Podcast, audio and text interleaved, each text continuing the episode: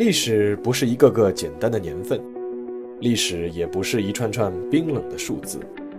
历史不仅有深度、有厚度，其实也有温度。行事有态度，做人有温度。我是馒头大师，欢迎来到历史的温度。让我们读懂过去，活好当下，坦面未来。各位听众朋友们，大家好，欢迎来到馒头说历史的温度。那今天呢，是来到我们《江山美人》这个专辑的最后一期了。之前说的呢，都是国外的江山美人啊。那最后一期呢，我们来说说我们中国的事儿。今天要说的呢，是关于中国的一位皇帝和他的一位妃子的故事。哇，这个历朝历代其实有很多这样的故事啊。那今天要说的这个妃子呢，在中国的历史上未必是最有名的，但是呢，说出她的名字，应该知道的人还是不少。她的名字呢？叫珍妃。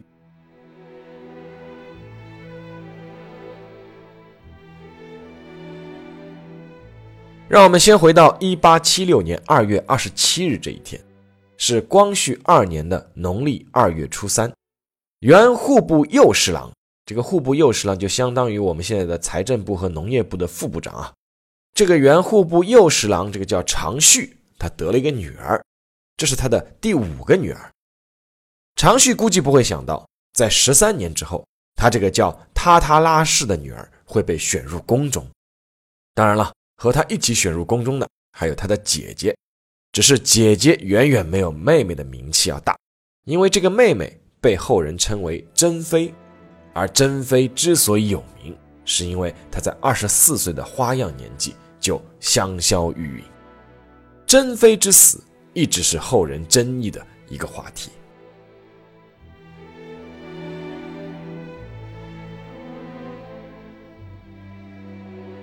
珍妃是十三岁时和她的姐姐一起被选入宫的，她的姐姐呢就是后来的景妃。这对姐妹呢从小是在广州，随着他们的伯父常善长大。常善呢是广州将军，但却非常喜欢和文人打交道，给这两个侄女呢聘请了一位叫文廷式的名士作为老师。这个文廷式你们也不要小看他啊，他后来是金榜题名，在科举最后的这个殿试里面是考中了榜眼。我们都知道是状元榜眼探花，他其实是考了第二名啊。那所以说呢，在这个文廷式的教导下面呢，这两个侄女呢从小就知书达理。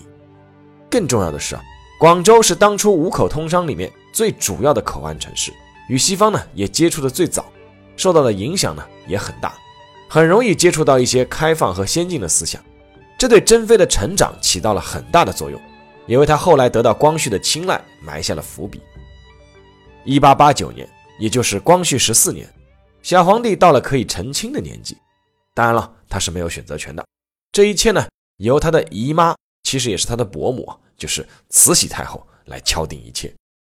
慈禧选了自己的弟弟的女儿，二十一岁的叶赫那拉氏作为光绪的正选妻子，也就是后来的隆裕皇后。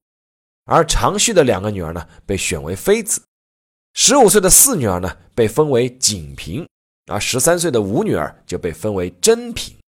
那这里要说一下，清宫这个后妃啊，是分为八个等级，分别是皇后、皇贵妃、贵妃、妃、嫔、贵人、常在、答应。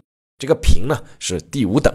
我估计一直看这个宫斗戏的这个读者可能就会比较清楚这个等级划分啊。那么是集万千宠爱于一身，还是一入宫门深似海？当时才十三岁的珍妃当然不会知道。紫禁城内究竟是什么样的命运在等待着他？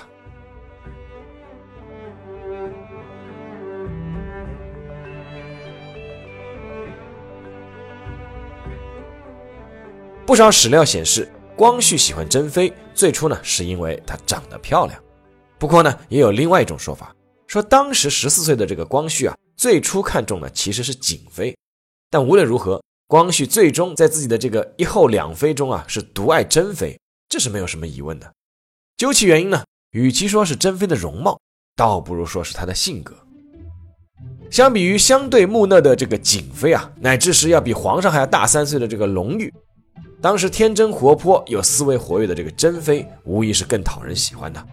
再加上珍妃是琴棋书画皆精，又来自当时领风气之先的广州，我们可以想象当时的这个时代背景。当时这个大清王朝是内忧外患，身在这个深宫中的小皇帝光绪本来就有师夷长技、发愤图强之意，两个孩子是意气相投，自然是很容易就走到一起。更难得可贵的是，就连一向挑剔的慈禧，在一开始也是非常喜欢这个聪明伶俐的小女孩的。根据曾经侍奉珍妃的这个一个姓白的宫女回忆啊，说这个珍妃貌美而贤。初入宫时，即为慈禧所钟爱。因为这个珍妃的字啊写的不错，所以说有一段时间里面，慈禧赐给群臣的这个福、寿、龙、虎这些字啊，都是由珍妃代笔的。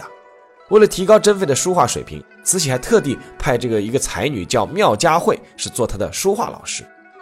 在珍妃的后辈人叫唐海怡写的一篇文章，叫《我的两位姑母珍妃和景妃》这篇文章里面，他还提到。珍妃曾经替皇后主持过祭祀典礼，要知道，像这种级别的典礼啊，如果没有慈禧的点头，珍妃是绝对不可能获得资格的。一八九四年，十八岁的珍妃和姐姐一起由嫔晋升为妃，种种迹象表明，接下来的戏路应该是按照集万千宠爱于一身的这个套路往下走的。但是，哪有那么简单？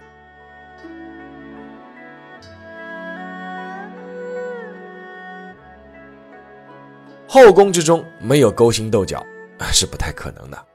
珍妃整天和光绪皇帝腻在一起，谁会最先不开心呢？当然是皇后隆裕。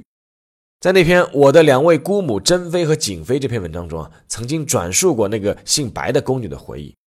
她回忆说，白大姐说，隆裕为了报复，就和李莲英以及珍妃宫内的太监勾结起来，把一只男人靴子放在了珍妃的宫里面，妄图污蔑她有奸情。为了这件事情，白大姐也受过拷打。后来又因为珍妃有一件衣服的料子和经常进宫演戏的一个戏子的衣料是一样的，据说这个戏子的衣料是光绪送的。那隆裕呢就抓着这件事情又大做文章，导致这个珍妃是遭受了廷杖。什么叫廷杖呢？就是扒开衣服，用涂有黄油漆的这个竹竿来抽打。那当然了，这段回忆呢是来自珍妃身边的这个姓白的宫女的回忆了，那肯定还是有态度倾向的，对不对？但是从当时后宫的关系来看，皇帝宠幸妃子而冷落皇后，皇后心中这个不爽自然是肯定的。即便隆裕皇后啊，其实后来是以贤惠和平和著称的，但是呢，也不代表她完全不以为意。至于平时这个隆裕皇后在慈禧太后面前不会说珍妃什么好话，那这个呢，我觉得是完全可以相信的。当然了，珍妃在光绪面前也不会说隆裕什么好话。其实隆裕皇后这个我还专门写过一篇文章，如果有兴趣的读者可以在蛮多说这个微信公众号里面去搜索去看一下。好，我们回到这里啊，但是这个妃子得罪皇后呢，最多也是一出宫斗戏，让这个珍妃命运急转直下的是她得罪了自己的婆婆，也就是慈禧。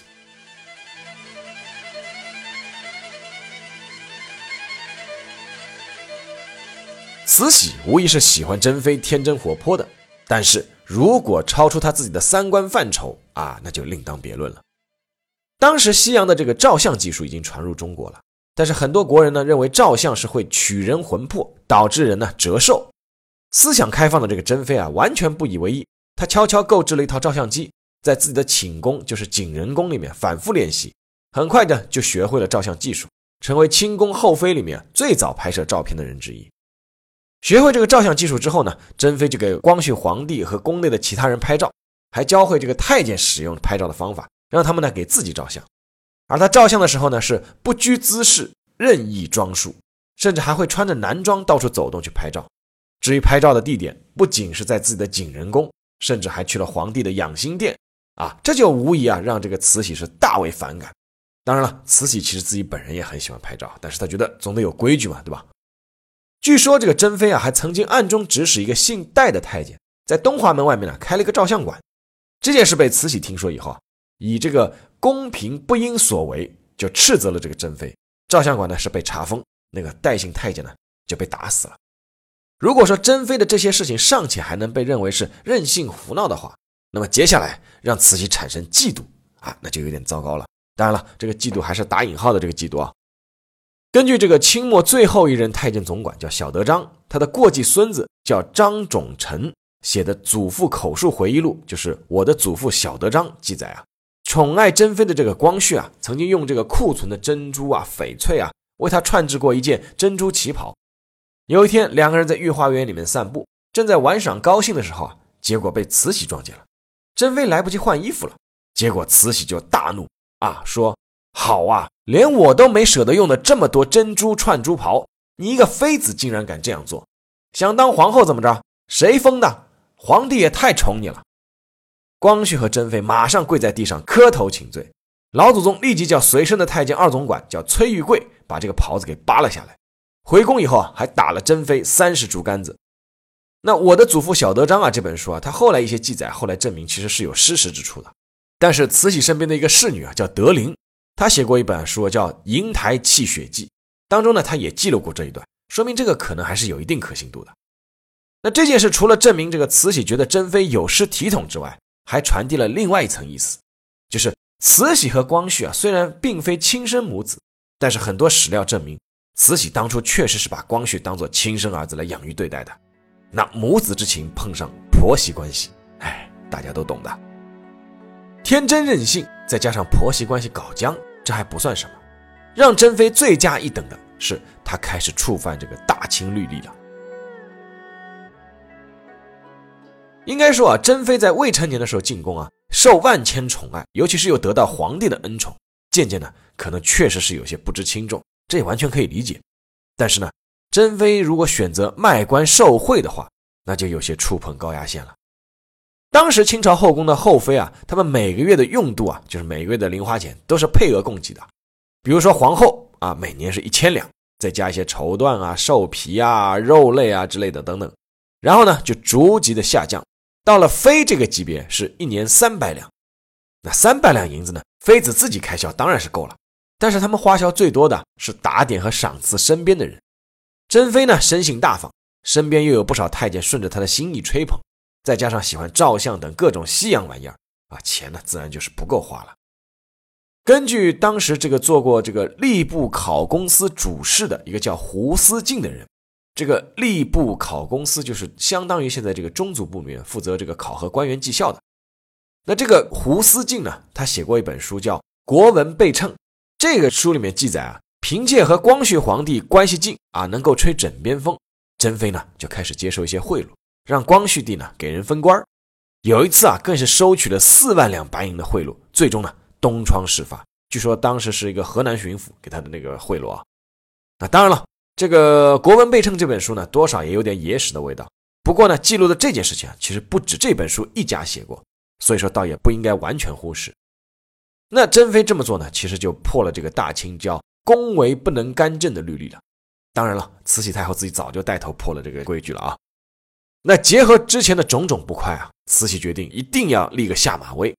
结果呢，什么呢？就是珍妃连同她的姐姐瑾妃被施以叫耻衣廷杖的刑罚。什么意思呢？就是脱去衣服，直接对肉体施行。这一刑罚呢，主要是针对朝中大臣的，在此之前还没有对嫔妃施行的先例。不仅如此啊，打了还不算。这一年的十月二十九日，也就是一八九四年的十月二十九日，珍妃和瑾妃是双双被降为贵人。那说实话，这个他的姐姐瑾妃啊，基本上是属于躺枪的。慈禧所针对的人，谁都知道，就是珍妃。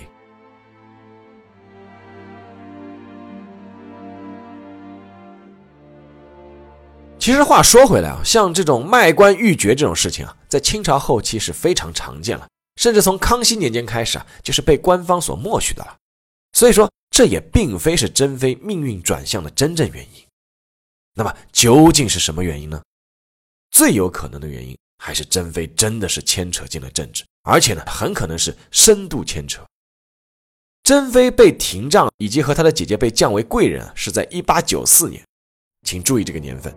是中日爆发甲午战争的这一年，甲午一战，很多人以为这个罪在慈禧，但是啊，慈禧那时候号称啊是已经宣布这个归正光绪了，就是把权力还给光绪了。当然了，实权肯定还是掌握在幕后的这个老佛爷手里啊。但是在甲午战争期间啊，至少站在前台指挥的一直是光绪帝自己。在这场改变中日两个国家命运的战争当中，以光绪帝为代表的帝党啊是坚决主战的，而以慈禧为代表的后党。其实是主和的，当然了，你不能说当时这个大清帝国啊，那对吧？堂堂一个大帝国，对不对？主战有什么不对呢？但至少在当时，帝党和后党他们之间的对立啊，已经是比较明显了。在这个过程中啊，珍妃毫无疑问是站在光绪这一边的，而且他凭借自己的影响力，试图一举逆转皇帝对太后长久以来的劣势。比如说，珍妃的启蒙老师这个文廷式啊，以及他的这个堂兄叫智瑞，是当时的礼部侍郎，就借机参奏这个李鸿章是求和卖国，结果呢，就把这个李鸿章给惹恼了。李鸿章马上反参，说这个文廷式企图支持珍妃夺帝，什么夺帝呢？就是要取代隆裕皇后，最终目的呢是要反对慈禧听政，支持光绪皇帝自主朝纲。这个指控就非常厉害了，而且肯定是戳到了慈禧的痛处了嘛。那么结果呢？结果呢？这个文廷式就被驱逐出宫，永不录用。这个礼部侍郎智瑞啊，是被贬官，放官到边疆，就放到蒙古那边去了。至于这个珍妃，自然是又打又降。慈禧暂时呢不对你皇帝怎么样，但是呢，用你的宠妃震慑一下你啊，难道他还不敢吗？不过这个时候啊，慈禧和珍妃的婆媳关系毕竟还没有恶劣到不可收拾的地步。第二年呢，这个珍妃和景妃呢又重新恢复了称号，又升回来了。那真正的问题呢是出在一八九八年，这一年呢发生了戊戌变法。这一针在病入膏肓的大清病体上强行注入的鸡血啊，是彻底让慈禧和光绪这对母子翻了脸。尤其是这个帝党试图包围颐和园这个围园杀后行动败露啊，让慈禧是彻底寒了心。可以说，自那以后啊。慈禧对光绪啊就已经不再抱希望了，自己辛辛苦苦养大的孩子怎么会变成这样呢？当妈妈的慈禧肯定也经过无数个辗转反侧之夜，找过很多原因，而其中一个重要原因呢，自然是要归到这个珍妃头上。啊，我花了二十多年让我儿子接受这个圣贤教育，你分分钟就给他洗脑了。于是呢，戊戌变法失败以后，珍妃再次遭罚廷杖，而且这一次啊更彻底。她是被关进了钟粹宫后面的北三所。北三所是个什么样的地方呢？根据有本书啊，叫《故宫通览》，是紫禁城出版社二零零五年出版的。这个《故宫通览》的介绍，珍妃被囚禁的那个小院就是北三所啊，位于紫禁城的最北面。原来呢是明代宫廷奶妈养老居住的地方。珍妃住进去以后啊，正门是被牢牢关上，打上了内务府的十字封条。珍妃住在这个北三间的最西面的一间，房门呢是从外面是倒锁着的，吃饭、洗脸等等都是由下人从一扇活窗里面端进递出。珍妃每天吃的就是普通下人的饭，平时呢不准与人说话。逢年过节或每月初一、十五这些别人高兴的日子，看守她的一位老太监就代表慈禧对她进行训斥。训斥在午饭的时候进行，啊，老太监指着珍妃的鼻子啊，列数罪状。珍妃呢还得跪着要听训，训斥结束以后啊，珍妃还必须向上磕头谢恩。没错，珍妃就是被打入了冷宫。我们站在慈禧的角度想想，一个当妈的儿子都已经不要了，难道还会心疼你儿媳妇吗？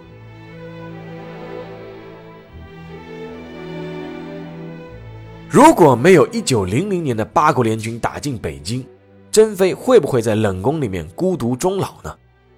没有人知道这个假设的答案，因为珍妃的生命在这一年走到了尽头。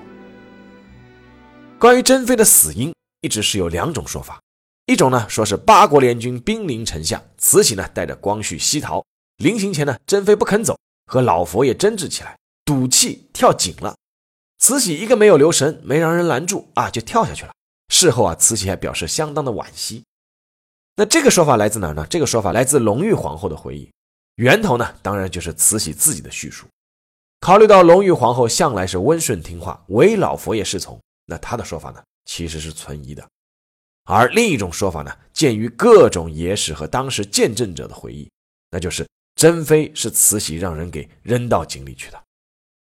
持这种说法的回忆有很多，其中最有说服力的就是当时在场的这个当事人，谁呢？就是奉命将珍妃投井的这个太监崔玉贵的回忆。一九八五年到一九八八年年间，故宫博物院主办的这个《紫禁城》杂志，曾经连续二十期刊载了由金逸、沈义林合著的叫《宫女谈网录》。那这位谈网的宫女呢，姓赫舍里氏，先后呢在慈禧身边服侍八年，是负责给慈禧点烟的贴身使女，在宫内呢，慈禧是叫她蓉儿。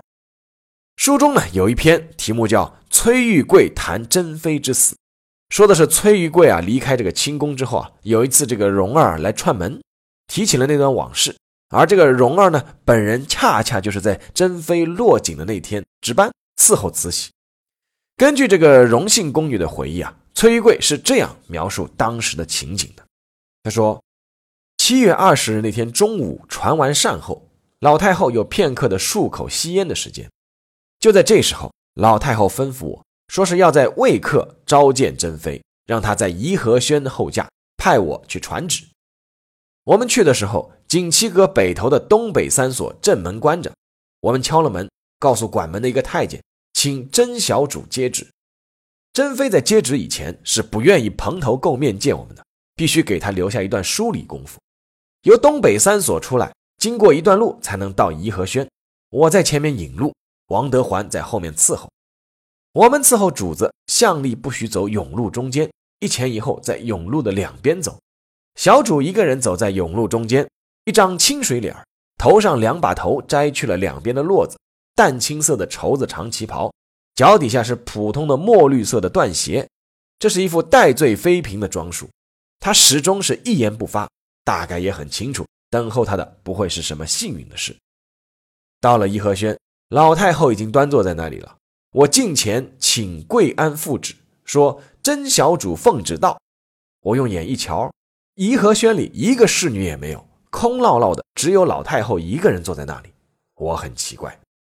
甄小主近前磕头道吉祥，完了就一直跪在地下低头听训。这时候屋子静的掉地下一根针都能听得清楚。老太后直截了当的说：“洋人打进城里来了，外头乱糟糟，谁也保不定怎么样。万一受到侮辱，那就丢尽了皇家的脸，也对不起列祖列宗。你应当明白。”话说的很坚决，老太后下巴扬着，眼连瞧也不瞧珍妃，静等回话。珍妃愣了一下，说：“我明白，不曾给祖宗丢人。”太后说：“你年轻，容易惹事儿，我们要避一避，带你走不方便。”珍妃说：“您可以避一避，可以留皇上坐镇京师，维持大局。”就这几句话戳了老太后的心窝子了。老太后马上把脸一翻，大声呵斥说。你死在临头还敢胡说？珍妃说：“我没有应死的罪。”老太后说：“不管你有罪没罪，也得死。”珍妃说：“我要见皇上一面，皇上没让我死。”太后说：“皇上也救不了你，把他扔到井里头去。”来人呐！就这样，我和王德环一起连揪带推，把珍妃推到贞顺门内的井里面。珍妃自始至终嚷着要见皇上，最后大声喊了一句。皇上来世再报恩了。那这个呢，是到目前为止最多人取信的一个版本。根据崔玉贵的回忆，珍妃临死前给他留下了印象最深的三句话：第一句是“我最不该死”，第二句是“皇上没让我死”，第三句是“你们爱逃跑不逃跑，但皇帝不应该逃”。由此可见，珍妃在临死前。依旧对皇帝抱有期待，而这个恰恰是珍妃不得不死的最主要原因。慈禧垂帘听政四十七年，其实很明白自己的权力终将会逝去，所以说越到后面，他就是越在乎自己身后的权力运转和评价体系。换句话说，在他去世后，哪怕不遵守他定的一些规定，但至少也不能翻他的烧饼。但恰恰是他自己选定的这个光绪。并没有显示出会继续要走慈禧路线的意思，而他身边的这位珍妃又有主见，对光绪影响又大，一旦给了他机会，肯定不会给自己有什么好脸色，甚至开棺鞭尸都不一定。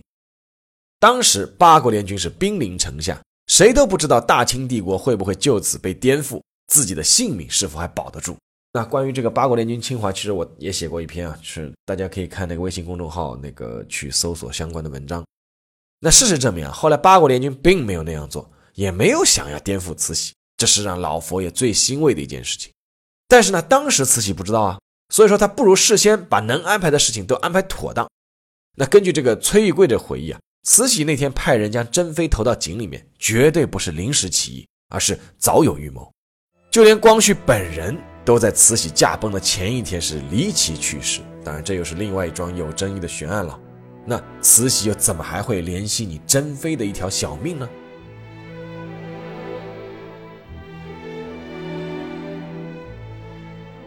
一九零一年，虚惊一场后的慈禧带着光绪回到了北京。命人从井里面捞出珍妃的尸体。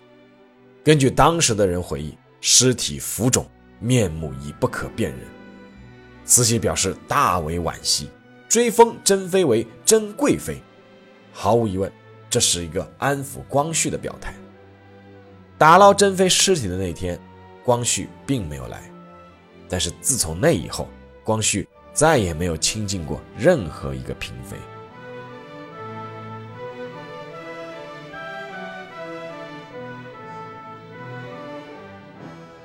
好，下面进入馒头说时间。曾经呢看过一篇文章，啊，这个对珍妃之死啊是非常惋惜，甚至把她比为叫圣女贞德。哎，我个人觉得倒也不至于。珍妃死的可惜吗？哎，确实挺可惜的。一个妙龄女子也没有犯什么大错，就这样莫名其妙就丢了性命。但是真的要说他有什么安邦救国之志、辅佐明君之才，其实也未必。好吧，至少从现有的史料来看，证据不足。当然了，留给他证明的时间也不是很多。那很多后人之所以是要为珍妃惋惜，其实啊是在为光绪不平。与其说为光绪不平，倒不如说是在为大清扼腕。但其实仔细想想，就算光绪大权在握，亲政临朝，就真救得了这个最后已经完全腐朽的晚清帝国了吗？就凭他一腔热血，就凭维新变法，或者就凭珍妃在旁边出谋划策？想想人家崇祯皇帝刚即位的时候啊，起得比鸡还早，睡得比狗还晚，结果呢？更何况相对于大明王朝，大清王朝当时已经是被卷入整个世界发展的滚滚洪流，面临的是三千年不遇的大变局。所以说啊，这件事情啊，现在回过头来看，当时的大清王朝其实已经是失去了自愈能力，只能凭借外科手术进行一次彻底的革命。所以说，珍妃之死。确实是一出悲剧，但是呢，也是注定是一场悲剧。好了，今天的节目就到这里，让我们下期再见。